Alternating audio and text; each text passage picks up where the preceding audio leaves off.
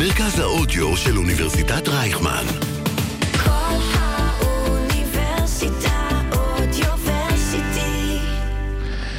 החמוצים היום, 91 ימים לבחירות, הפריימריז רותחים, אך המצביעים מנומנמים. בפרק הראשון נשאל מה מצב המפלגות היום, מי מתאחד עם מי ומי מסרבת, רמז. בחלק השני, ביבי, I think you are the problem, כך אמר טראמפ בחשיפה של ברק רביד מוואלה בספרו החדש של ג'רד קושנר, אבל עם החום והלחות גם זה איכשהו חלף מתחת לפני הרדאר, גלעד ינסה להציף את זה למעלה, ובסוף נלמד מהם דיקטטורות שקופות. החמוצים מתחילים ממש עכשיו. החמוצים, בפעם החמישית. המערכת הפוליטית על ספת הפסיכולוג, עם הפרופסור בועז בן דוד והפרופסור גלעד הירשברגר. בוקר טוב גלעד. שלום בועז ושלום למאזינים. אז ראשית אני רוצה להתנצל בפני המאזינים, אנחנו מקליטים ביום שני במקום ביום ראשון. באופן חד פעמי, גם לחמוצים קשה בחום הם מתייבשים שם בשמש, אז הזזנו יום אחד, סליחה עם מאזיננו. אנחנו מתחילים במה שאני אוהב, אתה ככה מזלזל בו, בביצה הרוויה, אה, יצרים ושטויות והימורים שהיא מערכת הפוליטית הישראלית, אז התבשרנו. אה, וכאן אנחנו באמת מודים אה, לשקד והנדל שהתאחדו לפני החמוצים ולא יום אחרי. בשקנדל החדש, שהוא סיפור מאוד מעניין, אה, כמה פריטי טריוויה. הראשון הוא מפלגת ימינה עם שבעה מנדטים, להזכירך. לעומת זאת, כמה אנשים רצים ממפלגת ימינה ברביעייה, חמישייה ושישייה, או עשירייה הראשונה של המפלגה החדשה, אתה יודע כמה? לא? אחת, שקד. זאת אומרת, שקד לוקחת את שבעה האלה והיא מתאחדת עם הנדל וגרטל. עוד חידת טריוויה, כמה מפלגות כבר היו להנדל וגרטל עד עכשיו? הרבה, קשה, קשה אפילו לספור. אז אני מח... עשיתי שיעורי בית, הם התחילו עם חוסן לישראל של בוגי, עברו לכחלב כחול לבן, רצו לבד כדרך ארץ, אחר כך עם סער כתקווה חדשה, והיום הרוח הציונית. גלעד, תעשה לנו סדר. טוב, קודם אני רוצה אה, קצת להוריד את ההתלהבות שלך. אתה תמיד מוריד את כן. ההתלהבות שלי, אבל זה נכון. התפקיד אני שלי. רוצה, אני רוצה נהיה כולנו אה. לשקף את המצב, לפחות כפי שהוא מסתמן מהסקרים, וכאן קדימה. אה, צריך להתחיל מדיסקליימר ולומר. שאולי אני אתחיל מהמשפט המפורסם של שמעון פרס לגבי סקרים. הוא אמר, סקרים צריך להריח, לא לשתות. אה, כן. למרות שהוא די שתה אותם בעצמו. שתה ואז אכל אותה, אז עם סקרים לא הולכים למכולת. אבל, אה, אבל הנקודה היא כזאת, זאת. אנחנו, אה, כן, יש עוד זמן עד הבחירות, מהמם. וסקרים היום לא אומרים שום דבר לגבי מה יהיה אה, בראשון לנובמבר, אה, אבל הם כן נותנים לנו איזשהו כיוון של מגמה, וכן יכולים להדאיג אותנו בכל זאת. כן, גם כמובן צריך לזכור שיש טעות דגימה בכל הסקרים האלה, ברשותכם, שהיא אני- לא קטנה. אני רוצה רק שהמאזינים ישימו לב. אה, למילים המדויקות בהם משתמש גלעד, הם כן יכולים להדאיג אותנו. גלעד ידאג בכל כן. מקום שיש לדאוג, דאגה. יש מקום לדאגה. אה, זה- אוקיי. זה תפקידו. כן, אז בואו ניתן כותרת לדאגה הזאת. קדימה. יש כרגע ארבע מפלגות שתלויות על בלימה, שנמצאות בעצם ממש על סף אחוז החסימה, כן. וכל המפלגות האלה אה, שייכות לגוש אחד. וכל המפלגות האלה יכולות לנענע את ההריסה. אני לא מסכים שהן שייכות לגוש אחד, אבל אוקיי. הן לפחות, הן שייכות למ- לממשלה, לממשלת השינוי, נקרא לזה ככה. הן אה, אה, מפלגות שלפחות בשלב הזה נמצאות במ- במחנה רק כן. לא ביבי. בס- אוקיי, נקרא לזה אה, ככה. לא, אני חושב ששקד כבר חצתה את הכביש מזמן, אבל בסדר. יכול להיות. היא גם אבל- אז חצתה את הכביש, לא הייתה לה ברירה. שלוש מפלגות, בסדר? קיבלתי. אז יש לך את מרץ, את מרץ יש העבודה לך את ורע"מ. העבודה, נכון. יש לך את רע"מ, נכון. ויש לך גם את הרוח, שכנראה, ש, שכרגע אה, יש שם קצת רוח, אבל לא בטוח שיישאר הרבה רוח במפרשים. אם מישהו... ואני לא בטוח שהקולות של המפלגה הזאת מגיעים רק מהצד אה, של ביבי. אני לגמרי לא בטוח. אני לא יודע, אני לא יודע, אבל אם יש... אני אפילו די בטוח שלא, אני אגיד כן? לך למה. אתה חושב שיש רלביסטים שאשכרה ילכו ל- לשקד? אני חושב שמי שרוצה להצביע לביבי, יצביע לגוש ביבי, אין, בלי שום בעיה. Mm-hmm. נכון. מי שמצביע למפלגת ימין, כמו הרוח הישראלית, מה, הוא באמצע הוא ככה... ימין, אבל הוא לא ביבי. הבנתי, אוקיי? אלה, אנשים, אומר... אלה אנשים שלא רוצים להצביע לגוש ביבי. לא אכפת לי שזה יהיה ביבי, אבל לפחות אם יהיה ביבי אז שיהיה שם את שקד. אתה אומר הם כאלה. זה לא, לא, זה, זה לא מה שאמרתי, אתה אז לא הבנת את תסביר את שאמרתי. עצמי. תסביר. אני אמרתי שמי שרוצה להצביע לגוש ביבי, כן. יצביע לגוש ביבי המובהק. לא יצביע לשקד ולהנזל וגרטל. מי הם מצביעי הרוח הציונית החדשה? זו שאלה טובה. אני חושב שהם לא מאוד שונים ממצביעי גדעון סער בפרופיל שלהם. זאת אומרת, הם אנשים שהם ימין, הם אה, חילונים ברובם, אהה. והם אנשים שיש להם בעיה עם נתניהו. צריך לזכור שלנתניהו יש אופוזיציה גם מימין. יש אה, לא מעט אנשים כן, כן, שהם ימנים, שהם. ימנים כן. שמתנגדים לנתניהו, אפילו כן. רואים בהתנחלויות, רואים גם בקרב הכיפות הסרוגות, אנחנו רואים כן. איזושהי מחאה אנטי נתניהו, יש לא מעט אנשים כאלה, כן? עיין עיין אז ערך יש- פרקינו אז הקודמים יש- על המלחמה אז של הימין כנראה אין בימין. המונים, אין המונים מהמם. שמוכנים להיות במחנה רק לא ביבי, אבל יש כאלה. כן, יש כאלה שהם במחנה רק לא ביבי, צריך לזכור גם את זה. יש לי תחושה, אני לא יודע, תראה, עד עכשיו יכול להיות שאני אתבדק כי אם יש משהו שיש להנזל וגרטל, זו באמת יכולת הישרדות מופלאה שאין אין בפוליטיקה הישראלית. זה באמת נס, נכון. הם פוליטיקאים, לא, זה יותר מפוליטיקאים, זה, אתה יודע, איך אמר נפוליאון? יצר הישרדות. לא, נפוליאון אמר שצריך גם קצת מזל לכל המפקדים, נראה לי שיש להם מזל, אבל יחד עם זאת, יש לי הרגשה שככל שהבחירות יתקדמו, אנשים הרוח ילכו... אה, תצא מהמפרשים לא, של ה- אנשים ילכו של הרוח הציונית. יחדדו, הרוח הישראלית. יחדדו עמ- עמדותיהם ויחטטו עטיהם ל... זה, ו, והרוח הציונית, אלא אם כן תראה. כן, אני מסכים עם זה, אני חושב שכבר עכשיו קצת הופתעתי מהסקרים. שיש לא להם ארבע. כן, כן. לא, לא חשבתי שהם, אה, הייתי בטוח שזה ימות כמו שזה קם, אבל אה, דווקא יש קצת רוח במפרשים בינתיים, והשאלה אם יצליחו להחזיק את זה עד הבחירות. מספר 2? תראה, הם עובדים על כך שמספר 2 תהיה דמות מאוד בכירה בציונות הדתית, שתגרום לכיפות סרוגות מתלבטות להצביע להם. תלוי מי תהיה הדמות, כרגע אה, כהנא, סגן השר כהנא, מתנגד בכל תוקף, סחטיין עליו. אני אגיד לך עוד משהו בעיניי, וכאן אתה מומחה לסקרים גדול ממני. אבל יש הרגשה שמה ש... שסקר, אחד הדברים שהוא משקף זה את מה ראיתי לאחרונה בטלוויזיה ובחדשות.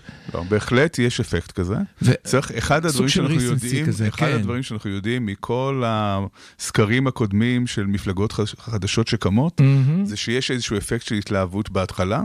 וזה לא אומר שזה בהכרח מתפוגג, אבל הרבה פעמים זה מתפוגג. זאת אומרת, קשה מאוד להתרומם מהנקודה הראשונית הזאת. אנחנו לא רואים הרבה מקרים שבהם מפלגה מתחילה נמוך וצומחת אה, לאורך זמן. אני אגיד לך מה, מה עוד משהו לגבי מפלגות חדשות, ובכלל זה מפלגות חדשות, כל התחדשות מפלגה. אה, נדמה לי שיש כאן אפקט קוגניטיבי של, אתה יודע, recency, מה שאני רואה, visibility, תבחר בשם. ואז אם עכשיו בחדשות בוער, של novelty יותר, כן? זה גירוי חדש. לא, לא מפריע לי, אני לא, לא ניכנס עכשיו לוויכוח התיאורטי איפה זה בא. לפני, לפני שהוא עובר הביטואציה. קר, בדיוק. כרגע יש משהו בולט על ימינה, כי שקד אה, הייתה עם חמישה מנדטים, אם אתה זוכר, ביום הראשון שהיא הובילה את המפלגה, שבוע אחר כך היא הייתה עם שני אחוז. זאת אומרת, יש כאן משהו, ולכן אני, אני בשביל לדעת שמפלגה היא רצינית, בטח בחדשה שאין לה קהל מצביעים ותיק, אני רוצה עוד כמה סקרים. אבל אם כן, אבל דיברנו בוא, עליה, בואו אם- נתקדם הלאה. כן, בדיוק. אני חושב שמפלגה קטנה מדי בשביל שנמקד כן. את כל הזמן עליה. הייתי רוצה להתמקד בגנץ דווקא. אוקיי? ו... אז אחרי שאתה תתמקד בגנץ, אני רוצה להגיד עוד כמה דברים, אבל כן. לך על גנץ, לא גנץ, אני- אלא גנצר. כן, אני רוצה לדבר על אה, גנץ סער באמת, על כן. האיחוד הזה, אה, ועל ה- כרגע מה שנראה האסטרטגיה הפוליטית שלהם, שאני מוכרח להגיד שאני לא בטוח שהיא נכונה. אחרי שהיללת אותו שבוע שעבר. לא היללתי אותו. אני- היללת. אני, לא, אני חושב כל הזמן שגנץ הוא התקווה הגדולה של הבחירות האלה. אני חושב שהוא הקלף המשוגע כאן, שהוא זה שיכול לעשות שינוי. אנחנו נגלה. אבל, אבל אני לא חושב שמה שהוא עושה כרגע מוביל לכיוון הזה. אני גם חושב שמה שהוא עושה בעבר מוביל- לא מביא לכיוון הזה, אבל אוקיי. בסדר, תראה, אתה יודע, אתה. צריך אה, לשחק עם מה שיש. נו. מה שגנץ יכל לעשות. זה אה, להציב את עצמו בתור מישהו שיחסום את הימין הקיצוני. כן? ל- ל- לרוץ על אה, טיקט של אה, שר ביטחון ופחות על טיקט של ראש ממשלה, ולהגיד, אני זה ש"ס. שיכול לחסום, אני זה שיכול לחסום את זה שבן גביר וסמוטריץ' נכנסים לממשלה. בקיצור, אני לא אהיה הלך בכל מ-. אני אהיה בכל ממשלה, ובכל ממשלה נכון. שאני לא אהיה, אני אשמור על מה שחשוב לך. ש"ס זה תורה ומצ- כסף וכאלה, הצד השני זה הביטחון. אל תדאג. נכון. כן. מה שהוא עושה במקום זה, זה הוא כן מפנטז על אה, אה, איכשהו להגיע לכס ראשות הממשלה דרך אווירה לחרדים. הוא חושב שהוא יכול להגיע לחרדים מהמם. אה, יותר מלפיד. הוא צודק לגבי זה, החרדים אה, אוהבים אותו ויש לו אה, יחסים הם- טובים הם- איתם. אה, תקשיב, אין, אני- אני חייב להגיד לך משהו כאן, סליחה, סליחה שאני קוטע אותך. אני נורא מאמין ב... אתה יודע, בלנסות לעשות רפליקציה לניסוי שכבר עבד.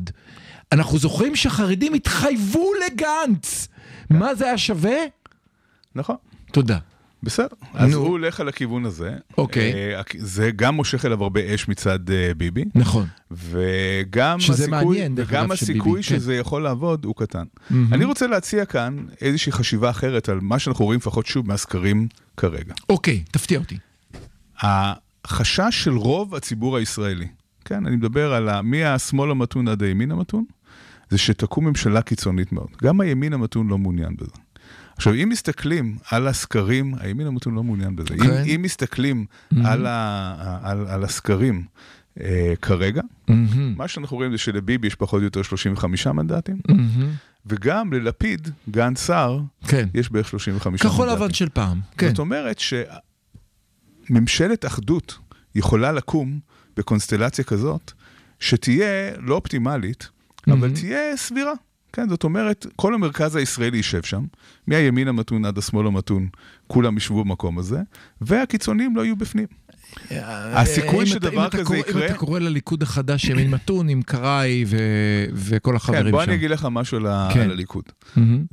זאת מפלגה שהיא מקצינה בפריימריז ומתמתנת בהמשך, וכאן אני רציתי לדבר על זה בפרק הבא, אבל אולי זה המקום דווקא לדבר על הגילויים החדשים של, אה, של קושנר. עכשיו אתה רוצה לק... אה, כי לא. כי זה, אחד הדברים שאפשר. להגיד על ביבי, מהמם. וזה משהו שהוא מאוד מאוד קונסיסטנטי לאורך זמן, מהמם. זה שהוא ב- במילים, הוא יכול להפליג מאוד רחוק וללכת מהמם. במקומות אה, קיצוניים מהמם. יותר, במעשים הוא מאוד מאוד שמרן. זאת אומרת שכל מיני אה, דברים על סיפוחים ועל ירושלים, ועל, מהמם. הוא יכול, עד מחר בבוקר הוא יכול לדבר אה, גבוהה גבוהה על הנושאים האלה, מהמם. אבל כשרואים את המעשים שלו, הוא ממעט מאוד לעשות אה, דברים שבאמת אה, אה, מנענעים יותר מדי את הספינה. ולכן, דווקא מבחינת ההתנהלות, אתה יודע, אפשר לדבר על המשפטים ואפשר לדבר על, הניס... על כל הדברים האחרים שקיימים, אנחנו נדבר על זה בפרק האחרון של אה, דיקטטורות שקופות, אבל מבחינת היכולת אה, לנהל מדינה בצורה שהיא מתונה, כן? הוא כן פרטנר. אני רוצה להגיד לך מה קורה כאן, אני חושב שאתה... אה, אני רוצה לדייק אותך, אני עדין יותר.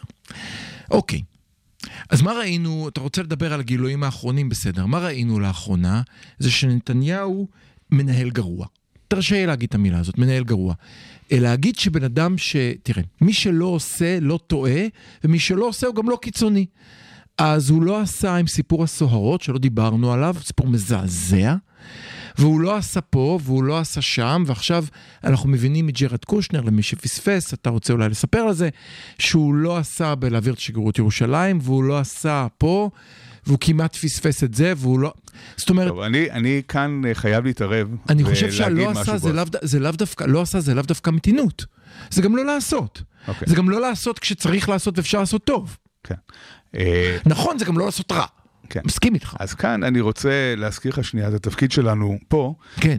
אנחנו, אני מבין את הלהט ואת הזעם שאתה צריך מרגיש, משהו לוידאו. שאתה מרגיש שמדברים על ביבי, אבל אם ננסה שנייה לעשות זום אאוט ולתפוס את עצמנו כפסיכולוגים פוליטיים, או כמדענים שמסתכלים על המציאות הזאת, אני לא פסיכולוג אז פוליטי. אנחנו כן חייבים להסתכל גם על הדברים הבעייתיים, ויש לא מעט כאלה, ואני מסכים עם כל שורת הדברים הבעייתיים שאמרת ולא אמרת ואתה חושב אותם, אבל יש גם דברים שהם בסך הכל אה, טובים וצריך להתעלות ב- בדברים האלה. אני אתן דוגמה, כן?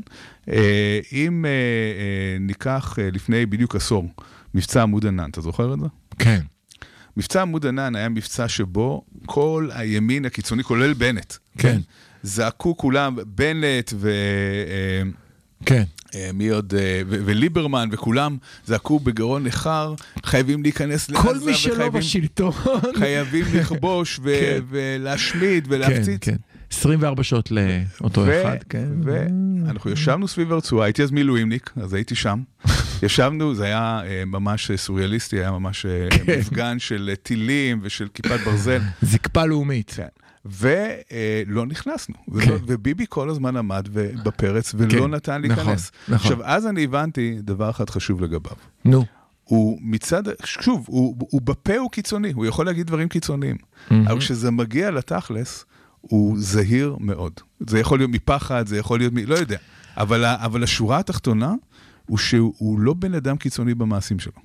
אני רוצה להגיד משהו. קודם כל, יכולת להגיד משהו אחר, יכולת לדבר על הסכמי אברהם. דווקא הסכמי נכון, אברהם זה דוגמה, בעיניי זה הדוגמה לעשייה לא רעה. אפילו התוכנית של טראמפ, כן, כן, שהיא כן. תוכנית לא מעשית לחלוטין, אבל עצם זה שהוא היה מוכן לשקול בצורה כזו או אחרת הקמה של מדינה פלסטינית, שוב, לא ריאלי, רק ה-80% מהשטח, לא משנה. המיל, אין המילים חשובות אנשים, כאן. אין הרבה אנשים מימין שעשו את זה. אבל אתה רואה, אנחנו עכשיו שנינו הסכמנו שמילים חשובות. אז אם מילים חשובות, אז מילים חשובות. כן, אבל גם מעשים אם חשובים. מילים חשובות בהסכמי אברהם, ואמרת עד כמה חשובות, מילים חשובות גם איך שהוא מדבר על ערבים. לגמרי, מילים לגמרי. חשוות עכשיו לגבי מעשה. לגמרי. אה, אני, אני כל הזמן מנסה, היה עכשיו... אני רק, מה כן. שאני אומר זה שיש פער כן. בין הרטוריקה כן. לבין המעשים. ואת, וצריך לשים לב לפער הזה. הוא הרבה פעמים משחק עם העניין הרטורי. זאת אומרת, הוא משחרר למרות את ה- שמנהרת הוא הכותל נפתחה, המגנומטרים עלו, אני נכון, מזכיר נכון. לך, היו כבר דברים שכמעט... שוב, אתה לא צריך לשכנע אותי שהוא פיצצו. עשה טעויות. מנהרת הכותל זה ב-96, הוא היה אז טירון אה, בנושא של אה, ניהול מדינה, נכון? מגנומטרים היו אחר ואני? לא רוצה להגן אוקיי, עליו, אני- הוא עשה אוקיי. מיליון טעויות. אין- כן, אפשר- כן, כן, כאן- הבנתי, אפשר אתה תוכנית אומר. שלמה רק על הטעויות של נתניהו, אתה אומר זה לא בעיה. בחוסר המעש שלו יש גם יתרון. בסדר. בדיוק. אני אומר שהוא כן מישהו שאם שוב נשים את המשפטים ואת כן. השחיתויות בצד, הוא כן מישהו שכביכול אפשר להתנהל איתו. אני, אני רוצה אה, לדבר... אני רוצה... אה, טוב, ושוב, אני אומר את זה ממקום אחד, אני אומר כן. את זה מתוך חשש לזה שתקום ממשלת ימין עם הימין הקיצוני. אני חושב שכל אלטרנטיבה כן. היא אלטרנטיבה שצריך לשקול ברצינות. אני, אה, בוא, לפני שאני... אתה רוצה לדבר על העבודה מרץ, לא, אני אני יודע. עוד לא רוצה לדבר על עבודה מרץ, נדבר על זה בחלק הבא, כי אני חושב שזה חשוב, ואני חושב שבסופו של דבר אמרת משהו מאוד מאוד נכון. הבחירות יכולות להיות... אמרתי משהו נכון? כן, זה מפתיע. כן. הבחירות יכולות להיות מוכרעות אה, באמת על שטויות, כמו מי עבר או לא עבר את אחוז זה החסימה. לא שטות בכלל. כשיש ארבע מפלגות, בדיוק. ואתה- ושלוש אם אתה רוצה להיות מחמיר, שיושבות על אחוז כן, כן, החסימה, כן, כן, כן, כן. התנודה הכי קלה, נכון, נכון. יכולה לגרום לזה שתקום כאן ממשלת ימין קיצונית. נכון. זה זאת הנקודה ו- החשובה זה- בכל הסיפור. ועל זה אולי נדבר בחלק הבא, כי אני רוצה להרחיב על זה, אבל, אבל בוא נישאר עוד דקה אחת בנתניהו. ואני רוצה להגיד עוד משהו אחד. יש המון דיון עכשיו, יצא אטילה, ש... לא יודע איך להגיד את שמו. שומפלבי. תודה. אה, אה, מ-ynet שכל ערב בחירות מחדש אה, עולה. ואמרתי, יאללה, חלאס, מחנה רק לא ביבי, תגידו מה אתם, נמאס לי מכם, והגיבו לו בצורה מעניינת, אפרופו דיקטטורות שקופות, אני מנחש שם מדבר בסוף, אמרו לו, כן, אז אני, אה, מה תגיד על מחנה רק לא אסד, מה תגיד מחנה רק לא פוטין, זה לא בסדר? אני חושב אבל שיש משהו שהתחיל להתהוות בשנה האחרונה למחנה הזה, ועוד לא קראו לו בשם. והוא כן קשור לאקטיביזם של נתניהו. וזה סוג של, וזה משולב בשני דברים, האחד מהם זה בית המשפט, או בכלל הרשות המשפטית, והחוק, והשלישי הוא, הוא פשוט לעשות, לגרום לדברים לקרות, לא ולא אמרת רק מה לדבר. השני, אבל בסדר. אה, אני חושב שהשני הוא גורף בתוכם את הכל, זה סוג של ממלכתיות.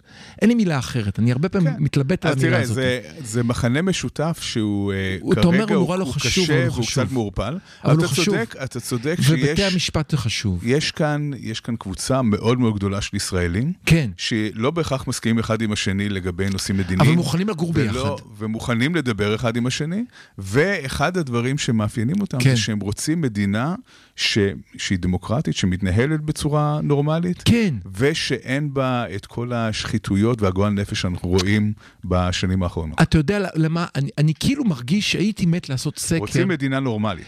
זה זהו. אחד הדברים שהרבה מאוד ישראלים רוצים. הייתי מת לעשות סקר שבו אני אומר בוא אנחנו ניקח את האנשים הבאים. מצד אחד ניקח את מתן כהנא, מצד שני ניקח את השרה מירב כהן, ניקח את שרת איכות הסביבה לשמאלנים, ניקח את שר הביטחון לימנים, נעשה.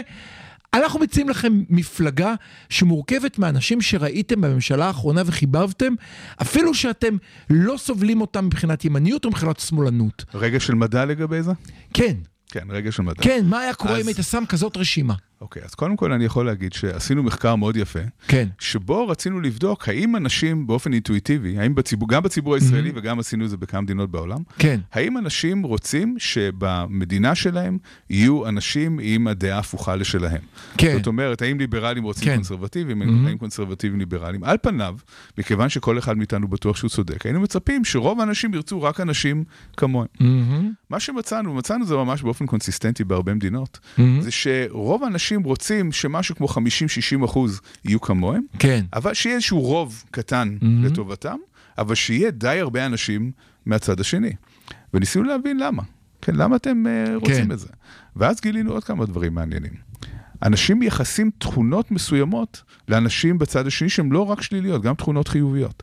זאת אומרת, גם שמאלנים מבינים שכשזה מגיע לביטחון, אז יש איזשהו יתרון ימני. שים לי איזה וגם- גנץ שם. וגם, וגם אה, אה, ימנים מבין, מבינים Mhm. שכשזה מגיע ליחסים עם קבוצות אחרות, אז צריך שם כמה שמאלנים. זאת אומרת, יש הבנה שהצד השני תורם משהו. יותר מזה, כן. מהמם. אנשים עושים שימוש אסטרטגי באידיאולוגיה השנייה. מהמם. שזה אומר שאם מקימים אה, ועדה שעוסקת בביטחון, הם ירצו יותר ימנים. כן. אם מקימים ועדה שצריכה אה, לעשות שלום עם קבוצה אחרת, ישימו שם קצת יותר שמאלנים. אני, אני עדיין חוזר לשאלה שלי, ואנחנו תכף נדבר לדעתי על התרגיל היפה שעושה לאחרונה לפיד, על מה היה קורה אם הייתה היום מפלגה או גוש מפלגות שקם, שאומר, הנה מה שאני רוצה להציע לכם בסוף. לא תקבלו מרצניקים חמודים, לא תקבלו את כל מה שאתם רוצים. אבל זה מה שהיה לא. בממשלה הקודמת. לא. הנה פתק אחד, כזאת. פתק אחד עם כולם, מליברמן עד לא יודע מה. זה לא יקרה, אבל היה מעניין אותי, רעיון ניסיון- מעניין, היה מעניין רעיון אותי מעניין. ניסיון כזה. אפילו, כן. אתה יודע, מעבאס עד ליברמן, משהו משוגע, לא סביר בשום אפשרות. כן. בשום אני לא אפשרות. בטוח שאפשר להכניס את עבאס וליברמן לאותו אי אפשר, אבל הבלנדר. אני, אני אומר, כן. נחש, לפנטז זה בסדר. זאת הקואליציה. כן. עזבו אתכם, הנה פתק אחד, כל האוניברסיטה, מרכז האודיו של אוניברסיטת רייכמן. החמוצים, בפעם החמישית. המערכת הפוליטית על ספת הפסיכולוג, עם הפרופסור בועז בן דוד והפרופסור גלעד הירשברגר. היי גלעד, תודה למאזינים שחזרתם. שלום, שלום. אה, ואנחנו, אה, בואו נמשיך קצת עם הביצה הפוליטית. אני חושב שאמרת משהו נורא משמעותי אה, קודם. באמת, אה, איזשהו סקר ביום שישי שיגרום לעשרת אלפים שמאלנים להחליט להצביע לפיד במקום העבודה, או להצביע לפיד במקום מרצ, או להצביע whatever. רוח שתעיף שני מצביעים ימין, דיל לחו"ל, שיצא ערב הבחירות, ויש לנו 62-63 לנתניהו. נכון. אה, וצריך שוב? לזכור Mhm. שאנשים מתייחסים לסקרים האלה כאילו שהמספרים הם, הם מספרים אה, אה, מוחלטים ומדויקים. מהמם. הם לא מהמון סיבות, אבל אפילו אם ניקח את העניין של אה, טעות הדגימה, כן. יש טעות דגימה של 4.5% לכל הסקרים האלה. רגע, רגע. גלעד, גלעד, בוא נעצור שנייה אחת, בוא נדבר עם המאזינות והמאזינים שלנו, שלא כולם למדו פסיכולוגיה וסטטיסטיקה, בוא נסביר את הקטע הזה, קדימה. אוקיי, אז מה שזה בעצם אומר, זה שאם יש לנו איזשהו מספר שיוצא בסקר, כן, שלושה מנדטים, ארבעה מנדטים, לא חשוב מה, טעות דגימה של שלושה אחוז, של ארבעה אחוז, אומר שהמספר האמיתי נמצא בסבירות של 95 אחוז, איפשהו בטווח של 3 אחוז פחות, או 3 אחוז יותר, או 4.5 אחוז פחות, או 4.5 אחוז יותר, זה תלו- תלוי בתיעוד הדגימה, תיעוד הדגימה קשורה לגודל המדגם, אה, ומכיוון שרוב המדגמים שאנחנו רואים, מדגמים יחסית קטנים של 500 אה, נבדקים, תיעוד הדגימה היא גדולה למדי, כן, 4.5 אחוז. עכשיו, 4.5 אחוז זה מנדט, כן, זה אפילו טיפה 4.5% יותר, זה טיפה. יותר ממנדט. המנדט הוא 3 נקודה משהו אחוז, כן, אז זה קצת יותר ממנדט. זה אומר שמנדט לכאן או לשם, זה מאוד מאוד סביר, כן, מאוד סביר שיהיה טעות של מנדט. רגע, אז שוב. ארבע כשאומרים 4.5 אחוז שגיאה, זה לא 4.5 אחוז אבסולוטי, זה לא שגיאה של 4.5 אחוז, אלא שגיאה של 4.5 אחוז לכל, לכל עקומה ועקומה. כן, וזה אומר שב-95% סבירות, המספר האמיתי נמצא איפשהו בתוך הטווח הזה, כן, של פלוס מינוס 4.5%. זאת אומרת ש-95 אחוז סבירות, אם בסקר מסוים למרץ יש 4, או לרע"מ יש 4, אז זה 95 אחוז סבירות נע בין 3 שזה מתחת ל-5 שזה בפנים. נכון. בדיוק. רע מאוד. נכון, עכשיו זה אומר שכשיוצא ארבע בסקר, מה שבעצם צריך להבין, זה שיכול להיות שיש כאן ארבע מפלגות שכולן לא עוברות. יכול להיות מצב כזה. כן. ומציאות כזאת היא מציאות לכל מי שרוצה שינוי, זאת מציאות שהיא לא פחות מאשר קטסטרופלית. לא, זה מציאות לכן- של שינוי. כן, שינוי בית המשפט העליון. כן, חכה, חכה עם זה לפרק הבא. אבל זה ישתנה. בהחלט- זה בהחלט משהו שצריך להדאיג.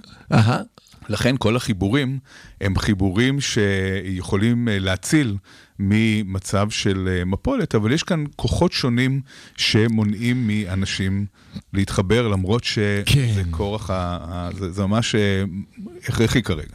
אז בוא, בוא, אני רוצה ברשותך להגיד משהו אחד.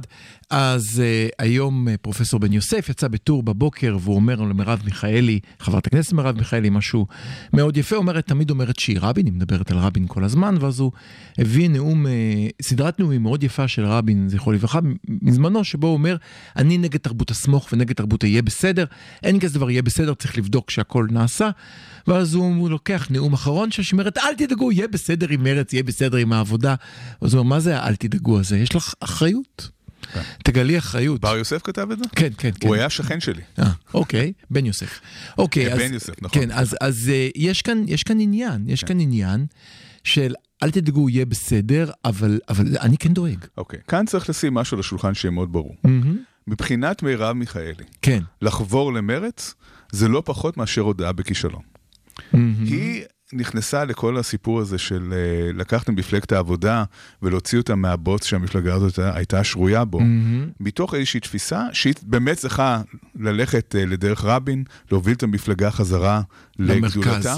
כן. וכדי לעשות את זה, היא צריכה יותר להתמרכז, והיא צריכה להתרחק ממרץ, שאם ברבות הזמן מרץ גם הפכה להיות יותר אה, שמאלנית, כן. אה, ספק אנטי-ציונית בחלקים ממנה. לא מסכים. כן, אוקיי. בחלקים ממנה כן.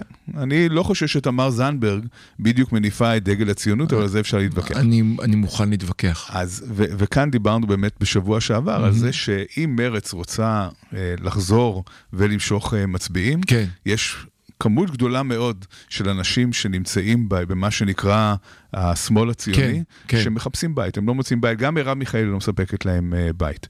אה, יש דמויות אחרות בתוך המפלגה שכן, כן. אבל דווקא המנהיגים של המפלגות האלה לא מספקים את, ה- את הבית הזה. תראה, אם אתה אם את... ש- שנייה. שני דברים שונים. אחד, מרב מיכאלי בעיניי, אנחנו דיברנו על זה כל הזמן, מרב מיכאלי אה, מאמינה שהיא תהיה ראשת ממשלה, ומה שמפתיע בכך, שלו אני הייתי מרב... שהיא לא מציאותית לחלוטין, זה מה שמפריע בכך. לא, לא, א', א', זה נכון. ב', לו זו הכוונה שלה, יש לה שתי אפשרויות מאוד מעניינות. אפשרות אחת היא ללכת אל לפיד או ללכת אל גנץ ולהיטמע איתם ולהיות אומנם מספר שלוש, אבל מפלגה ענקית, ואז אפשר משם לגדול ולכבוש את המפלגה, ואנשים עשו את זה.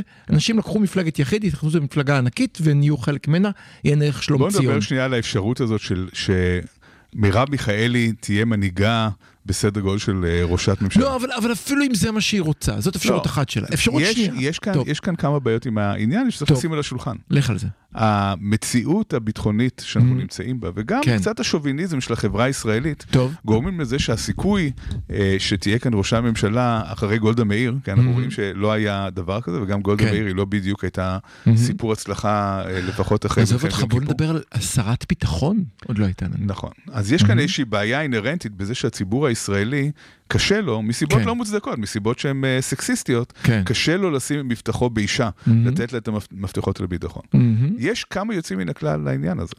היחידה לדעתי בשנים האחרונות שהייתה יכולה אולי לעשות את זה ופספסה בעיניי את ההזדמנות, מי? זו ציפי לבני. ציפי לבני כן, הגיעה עם כן, ה-credentials הביטחוניים, כן, כן, הגיעה עם כן. הרקע הנכון, כן. היא כן הייתה יכולה לעשות את זה אולי, אבל, אבל כל השאר אני ממש אה, לא רואה. כן, אני, אני, אני גם מבין מה אתה אומר, כי ציפי לבני באה ואמרה, אני באה עם רקע ביטחוני של הבנה עד רמת המפה ורמת כן. גם ה... הציבור, איפה גם הכביש הציבור עובר. תופס אותה ככזאת. הציבור תפס אותה כביטחונית, אני מסכים.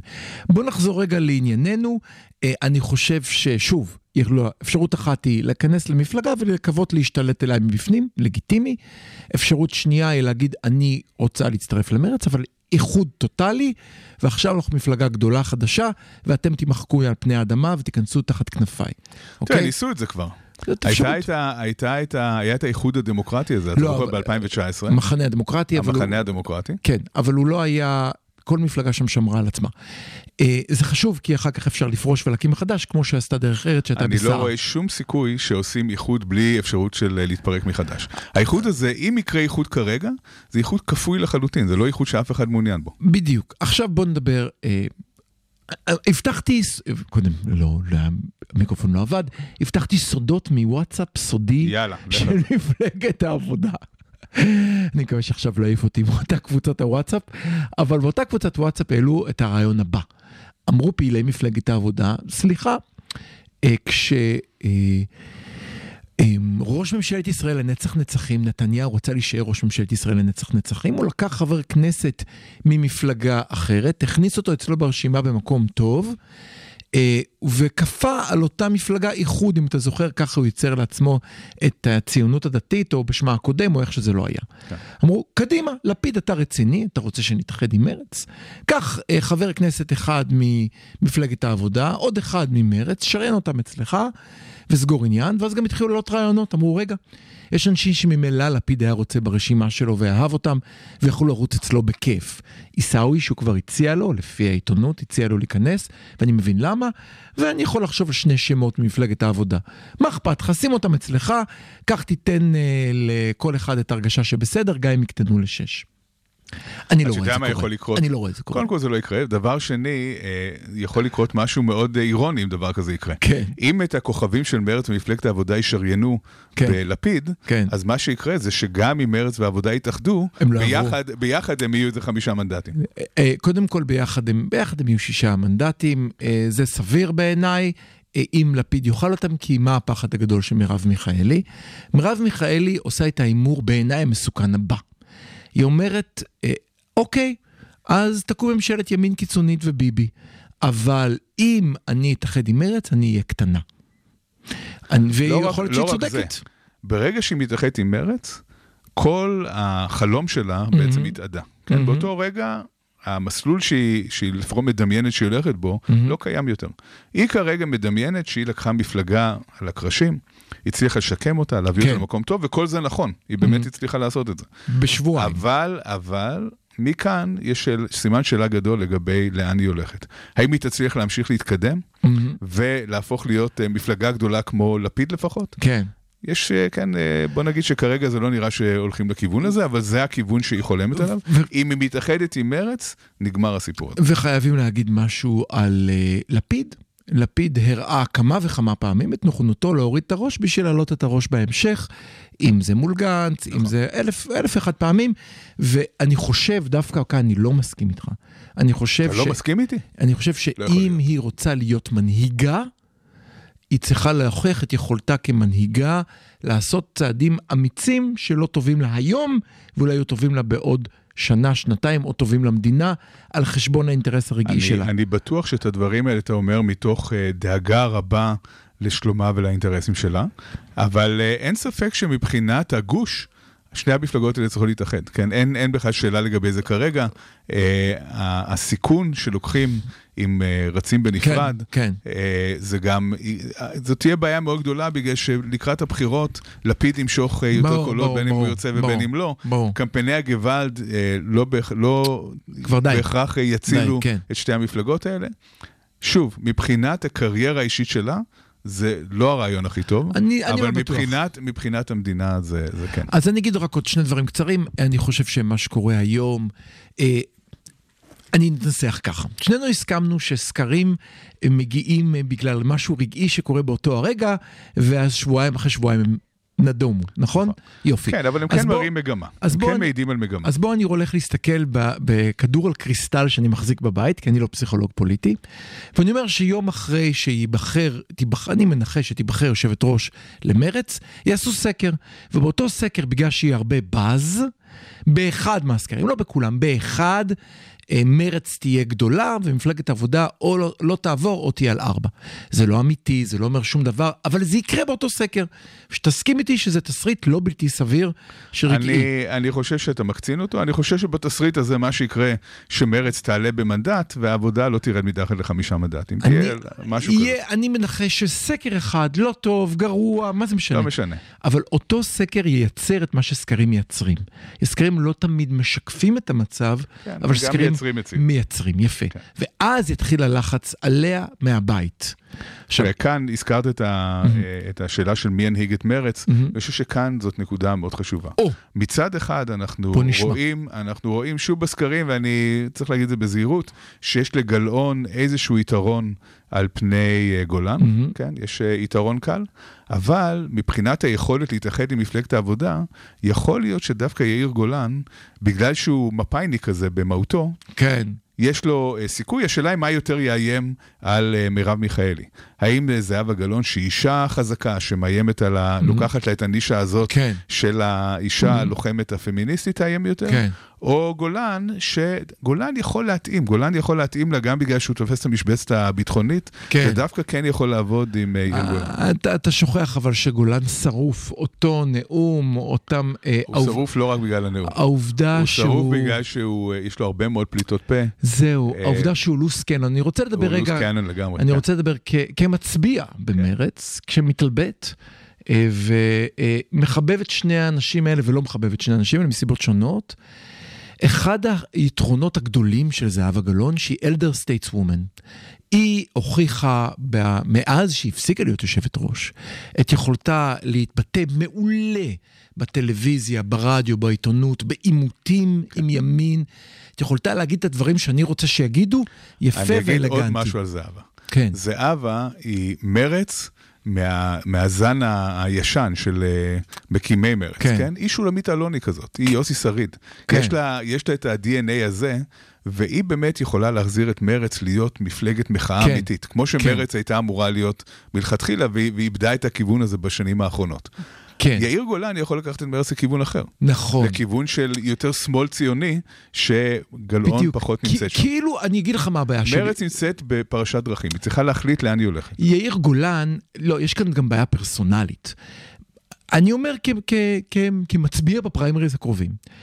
יש לי חשש ששבועיים לפני הבחירות יאיר גולן באיזשהו רעיון יגיד עוד פעם אונטרמנץ' וגמרנו, ירדנו מאחוז החסימה, זהו. שני מנדטים הלכו כי שיש שני מנדטים שתמיד יצביעו כי לא ערערו חדשות, כי לא הבינו, לא קיבלו את המסר, כן קיבלו את המסר ואכלנו אותה. ותגיד לי עם יד על הלב וש, ושני ספרי תנ"ך ביד שמאל, שהוא לא מסוגל שבועיים לפני הבחירות לפלוט. לא, בעיה, אין, זאת אין, בעיה. אין ספק שזאת בעיה.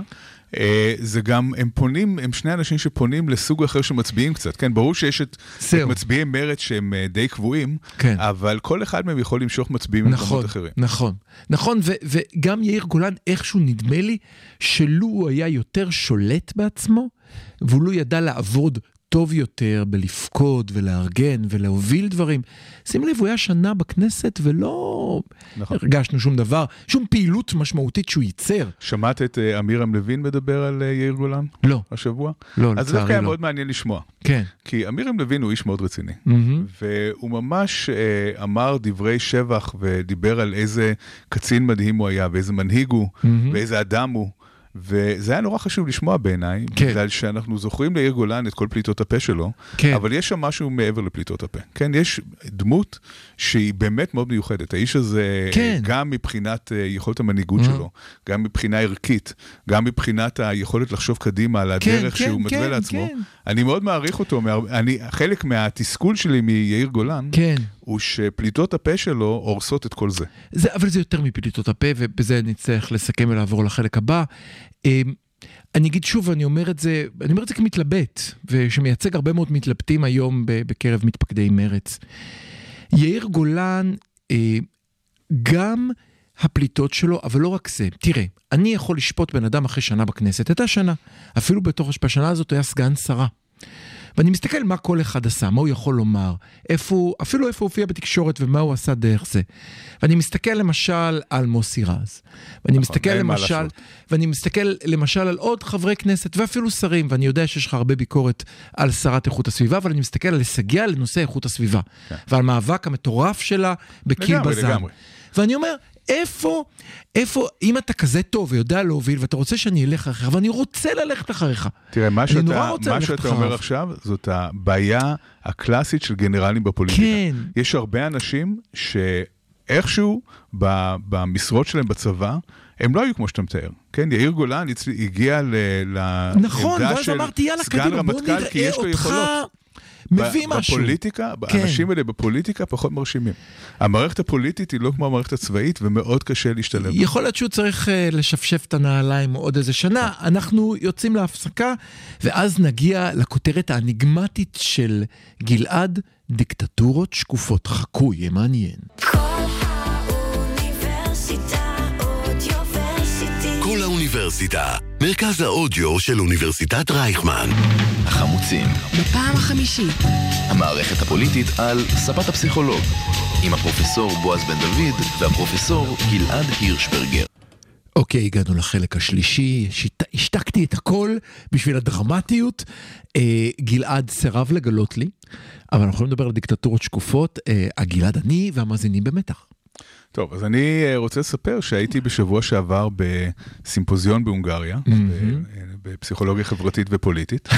לא, אני לא, אני לא מאמין עכשיו. זה היה בהונגריה? זה היה בהונגריה. פסיכולוגיה פוליטית בהונגריה. כן, זה היה מאוד מעניין. זה ואחד- מדרגות לנכים באיראן, כאילו. ואחד המרצים המעניינים היה אה, פסיכולוג הונגרי, כן. שדיבר קצת על, על כל מה שקורה עם, עם אורבן והשינויים שקרו במדינה בעשור האחרון, אה, מאז שהוא בעצם אה, שינה לחלוטין את, את כל אה, מערכת השלטון בהונגריה. הוא הציג מושג שברגע שהוא הציג אותו, כל האסימונים נפלו לכולם. כולם פתאום הבינו באיזה עולם אנחנו חיים ולמה נורא חשוב ללמוד את המקרה ההונגרי. הוא דיבר על דיקטטורות שקופות. אוקיי. מה זה דיקטטורה שקופה? מהמם. הוא אומר בעבר, איך דיקטטורות פעלו? בהמון המון אלימות. בדיכוי מתנגדים, במאסרים, ברצח של כל מי שחושב אחרת, במחנות ריכוז, ואנחנו מכירים את זה, כן? אנחנו כן. מכירים באמצע כן. המאה ה-20 איך דיקטטורות פעלו. זה ה-very visible, אתה אומר. זה היה קודם כל מאוד ויזיבול, ודבר שני, זה עורר המון המון התנגדות. כמובן שהציבור הרחב לא אוהב לראות את כל הדם והאש והמעצרים והפחד. נפל לי האסימון. זאת אומרת שזה זה דרך מאוד לא יעילה להיות דיקטטור. כן. היום, בעזרת האינטרנט ובעזרת התקשורת וכל, ה, ה, ו, וכל מיני דברים אחרים שהם יותר שקופים, יש אפשרות להיות דיקטטור לא פחות דיקטטורי מהדיקטטורים הישנים, אבל לעשות את זה באמצעים רכים ושקופים ובלתי נראים. אז הוא אמר למשל את הדבר הבא. הוא קדימה. אמר, היום בהונגריה אתה יכול להגיד מה שאתה רוצה. כן. אף אחד לא עוצר אותך מלהגיד מה שאתה רוצה. אהה. יש רק בעיה אחת. המיקרופון שיש לך היום הוא הרבה הרבה הרבה יותר קטן. למה? בגלל שכל אמצעי התקשורת נמצאים בעצם תחת שליטתו של אורבן. ערוץ אז, 14. אז אתה רוצה אה, לעמוד על קופסה כן. באמצע הכיכר ולהגיד את מה שיש לך להגיד, אף אחד לא יעצור אותך. מהמם. אבל יהיה לך מאוד מאוד קשה להוציא את הדברים שלך החוצה ושהציבור ישמע, כי אין אמצעי תקשורת שהם בעצם לא תחת השליטה של אורבן. כן, אותו הדבר מעניין. לגבי השינויים במערכת המשפטית. וכאן, אה, אה, כן, כמובן שאפשר אה, לחשוב על תיק 2000, ואפשר לחשוב על ערוץ 10, ואפשר לחשוב על כל על מיני איך שינויים. ערוץ 10 נסגר, ואיך ואפשר- ברק רביד חושף לחשוב, נעלם. ואפשר אוקיי. לחשוב על ישראל היום, כן? מהמם. יש שינויים שגם קורים פה שהם לא לגמרי רחוקים. ערוץ 14. כן. תראה, ערוץ, זה לגיטימי שיהיה ערוץ ימני. אין שום בעיה שיהיה גם ערוץ שהוא ימני. הבעיה היא ההשתלטות על כל אמצעי התקשורת האחרים. לא, לא, לא, סליחה, שנייה אחת. עצור רגע, סטופ. ערוץ, אם אנחנו מדברים בעולם של בעלות פרטית, אין לי בעיה. אבל ערוץ 14 אינו ערוץ פרטי או ערוץ מורשת שממומן בין היתר מכספי מיסים. לו זה היה ערוץ פרטי, זה משהו אחר. זאת הבעיה שלי, mm-hmm. וחוץ מזה, אם מחליטים שיש ערוץ ציבורי שאמור לשרת את נתניהו, שיקום ערוץ אה, דמוקרט TV שישודר אה, גם כן מכספי מיסים. זאת הבעיה שלי איתו. כן, אז אה, אני מבין את מה שאתה אומר. שוב, אם זה העיתון, ששוב, שיהיה עיתון רוב, נקודה. רוב התקשורת הישראלית, לפחות בעבר, הייתה יותר אה, שמאל, שמאלנית, כן? גם הערוצים הציבוריים. ולכן רוב הפאנליסטים היום בכל, אה, גם בערוץ, גם ב- גם ב-12 גם באל-ג'זירה 12. גם ב-12 וגם ב-13, כולם היום רצים בפריימריז של הליכוד. נכון, אז נו, נכון. די. לא, אז זה בדיוק התהליך הזה שעדיין, בואו לא נקרא לו כאן דיקטטורה שקופה, אבל אוקיי. אנחנו לא רחוקים מהכיוון הזה, וגם בארצות הברית הדברים דומים. כן. אותו הדבר לגבי המערכת המשפטית. מהמם, זה מעניין אותי. המערכת המשפטית היא משהו שה, ש, שהשינויים נעשים ב, מאחורי הגב. אה, בצורה שהציבור לא מודע לו לחלוטין, מהמם. אבל נעשים לאט לאט שינויים. מחליפים שופטים, כמו בארצות הברית, מחליפים אה, את, ה, את הדמויות המפתח, משנים את החקיקה, כמו בארצות הברית. אבל אתה אומר, לאט בלי לאט- להרתיח את המים, מחממים אותם לאט. בדיוק. לא מרתיחים את המים, לא גורמים לזה שפתאום הציבור יוצא לרחובות, שהוא לא יכול יותר שוב. עכשיו, מה שמאוד מעניין בדיקטטורות השקופות, זה שיש להם מראית עין של דמוקרטיות. מאיזה בחינה? יש בחירות. אוקיי, יש בחירות בהונגריה. אוקיי. מי מנצח תמיד בבחירות? הוא לא, אי אפשר, הבנתי שאף אחד אחר לא יכול בגלל שיטת הבחירות לנצח אותו. הוא גם פופולרי מאוד. כן. גם בסקרים הוא פופולרי מאוד. אהה. למה הוא פופולרי? כי בסך הכל הכל מתנהל כמו שצריך. מהמם. אין אלימות, המצב הכלכלי הוא בסך הכל טוב. האזרח הממוצע, אה, אין שום דבר שמפריע לו יותר מדי. אז בסך הכל אנשים אה, מרוצים מהשיטה, וגם השחיתויות שלו, והוא, והוא מושחת לחלוטין, כן, ברמות. אה, של נתניהו. הש, גם השחיתויות שלו עוברות חלק מאותה הסיבה שהן עוברות חלק כאן, וזה שאנשים אומרים, הוא המנהיג, אנחנו סומכים עליו, יאללה, שמפניות, סיגרים, אה, לא, לא אכפת לנו שייהנה תן ממנעמי החיים. לקיסר אשר לקיסר ובלבד שלי זה אפילו מסודר. יותר מזה, מבחינה פסיכולוגית, הציבור רוצה מישהו שהוא מורם מעם. הם לא רוצים מישהו שאנחנו תמיד נורא מתלהבים ממנהיגי העבר שנסעו במחלקת תיירים. ו- לא, אבל הם רצו זה את, לא האופ... ש- את האופנועים שליוו את בגין, אתה זוכר? הם רוצים, הם כן. רוצים לראות את המנהיג שלהם מורם מהמם. מעם, הם רוצים לראות אותו בארמון זהב, מהמם. הם רוצים לראות אותו עם סיגרים ו- ושמפניה, זה מהמם. לא מה שמפריע להם. מהמם. ולכן, מה ש... אה, הסיבה שהסימונים נפלו, וגם אמרתי למרצה הזה בסוף ההרצאה, מהמם. אמרתי לו, יצאתי הרבה יותר מודאג מההרצאה הזאת משהייתי אה, קודם, בגלל שאם עד עכשיו חשבנו שהדברים האלה מתנהלים בצורה לא מכוונת. ברור שיש כאן אידיאולוגיה שלמה, יש כאן אסטרטגיה שלמה, שהיא מאוד מאוד יעילה, כן, והיא מאוד מאוד מתוחכמת, כן. והיא מאוד אפקטיבית. זאת אומרת, הסיכוי שאנחנו נראה יותר, הדוגמה של הונג- הונגריה לא מעניינת בתור הונגריה. הונגריה מעניינת בתור דוגמה, היא האוונגרד, היא הראשונה מדהים. שהולכת לכיוון הזה, כן. והיא מעניינת מהבחינה הזאת, שהיא מראה שלאן אנחנו הולכים. כן, היא מראה לנו לאן אנחנו הולכים, וצריך להיות מודעים לזה, כי זה די מפחיד. אז אם, אם ניקח את האנלוגיה שלך, אז אם נסתכל על מה שעושה פוטין היום, פוטין לא אומר אני במלחמה באוקראינה, אני במבצע מיוחד. אה, גם אתה יודע, היית מצפה ש... היית מצפה... תראה, לפוטין אף פעם לא הייתה מראית עין של דמוקרטיה, לא. זה אחד ההבדלים. לא, לא, לא, לא, תן לי רגע להגיד ברוסיה משהו. אין דמוקרטיה, גם לא הייתה לא, דמוקרטיה. אבל היית מצפה שיהיו לך עשרות אלפי עצורים ומשפטי ראווה ואנשים מוצאים להורג עם המנופים כמו באיראן. אין את זה. נכון. אין את זה, ואפילו עצרו את ההיא, שחררו אותה. עצרו את העיתונאית, שחררו אותה אחר כך. מה אתם רוצים מאיתנו? נכון. היא שוחררה. הדיקטטורה המודרנית יודעת שאחד הערובות. הכי חשובות להישרדות שלה, מהמם. זה לעשות דברים בשקט, בלי אה, להפחיד את הציבור. לא רוצים שהציבור יהיה במצב של אימה וטרור, כי זה, אה, זה גורם לחוסר יציבות שלטונית. אבל אם הציבור מרגיש Mm. שבסך הכל הכל בסדר, ובאמת נותנים לו חופש, אין, אה, כמו שאותו מרצה אמר, כל אחד יכול להגיד מה שהוא רוצה, פשוט אין לו את האמצעים לשדר את זה, אין- לו את האמצעים להפיץ את המידע הזה, ולמי שיש זה לשלטון, אז הכל בסדר. יש מראית עין של דמוקרטיה, מראית עין של דמוקרטיה היא מאוד חשובה. כאן.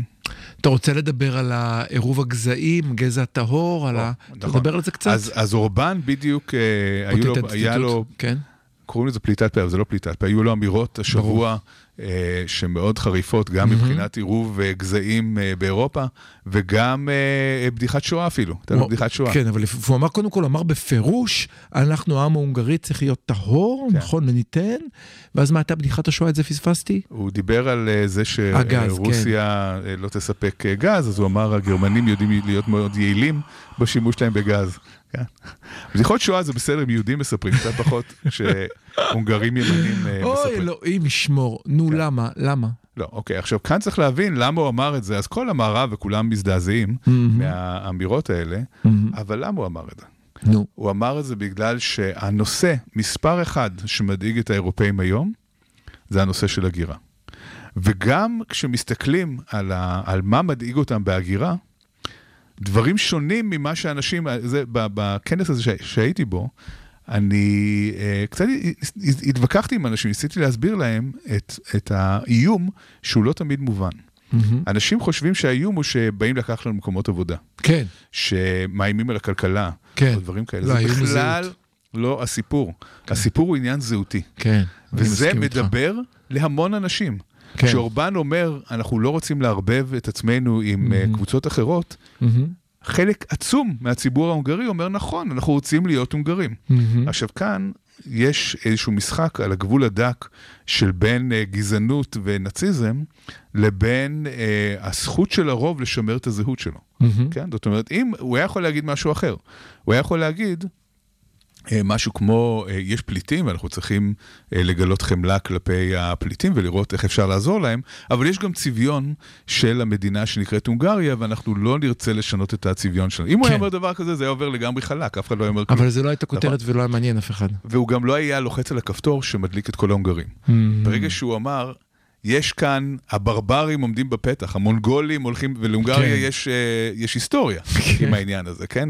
היסטוריה ארוכת שנים של פלישות. כשהוא לוחץ על הכפתור הזה, זה גורם לכל ההונגרים אה, לעמוד אה, אה, ולהרגיש שהם אה, אבירים הונגרים מהמאה ה-15 שמגינים על הונגריה. אה, ואני חושב שאנחנו כאן נעצור בהדקולות מהעבר של לשמור על עצמנו טהורים, לשמור עלינו נכונים. טוב שהקולות האלה לא קורים אצלנו.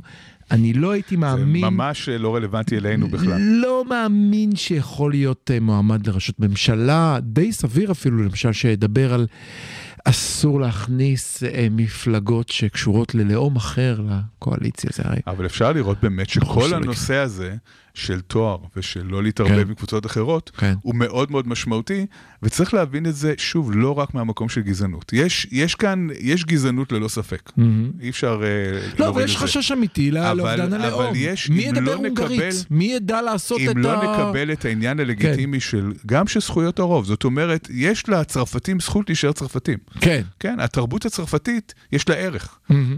להעלים אותה לגמרי ולגרום לזה שהיא תיעלם, זה משהו שגם אני לא הייתי רוצה שיקרה Mhm. בתור לא צרפתי ולא איטלקי ולא הונגרי. אז צריך להיות, יש איזשהו אה, איזון מאוד עדין בין הומניות ודאגה לפליטים שצריכה להיות בכל העולם, לבין שמירה על הזהות. אולי הייתי אנסח את זה אחרת, איזון בין פלורליזם, בין הרצון לפלורליזם, כן. לבין הרצון לשמור על משהו לאומי, ואולי גם על הנכונות של הלאום להשתנות. זאת אומרת, על ההבנה שאנחנו אוהבים קרואסון, תראה, כולם משתנים. ומותר, בדיוק. דרך אגב, אתה יודע לא, מאיפה אבל- הקרואסון הגיע? נו, מה זה קרואסון? תעזור לי. קרואסון זה המילה קרסנט. כן, מאיפה הגיעה הקרסנט? לך על זה. מטורקיה. אוקיי, אוקיי, הנה דוגמה הקרואסון, יפה. והוא- והקרואסון אגב קיים בצרפת משהו כמו 150 שנה. נדד מטורקיה אגב להונגריה לצרפת. בקיצור, בקיצור, אנחנו רואים שיש כאן משהו של תרבויות שצריכות להשתנות, ודווקא צרפת היא דוגמה לפעמים בעייתית לתרבות שמסרבת להשתנות מתוך איזושהי אתנוצנטריות, ומונעת מתרבות, אני מוכרח להגיד כחוקר שפה, שאחד הדברים המרתקים בשפה, ששפה היא דבר חי. חי, משתנה, שפה שנשארת קפואה היא לא שפה אמיתית, נכון. ואף אחד אבל לא משתמש השינוי בה. חייב להיות שינוי מדורג, כן. וכזה שהציבור מסוגל לקבל אותו. וכזה שאפילו נובע מהציבור, אפרופו שפה, מי משנה שפה? לא האקדמיה ללשון העברית, בוודאי. שפה משתנה מהדוברים אותה. נכון. אז אנחנו היינו חמוצים, אה, 106.2 FM, אנחנו נהיה ביום ראשון הבא בשעה 10, מבטיחים? כן. נעמוד בזה. חפשו החמוצים בכל יישומון, מאוד נשמח אם תעקבו אחרינו ותדרגו אותנו בחנות האפליקציות, זה יעזור לנו להגיע לעוד מאזינים.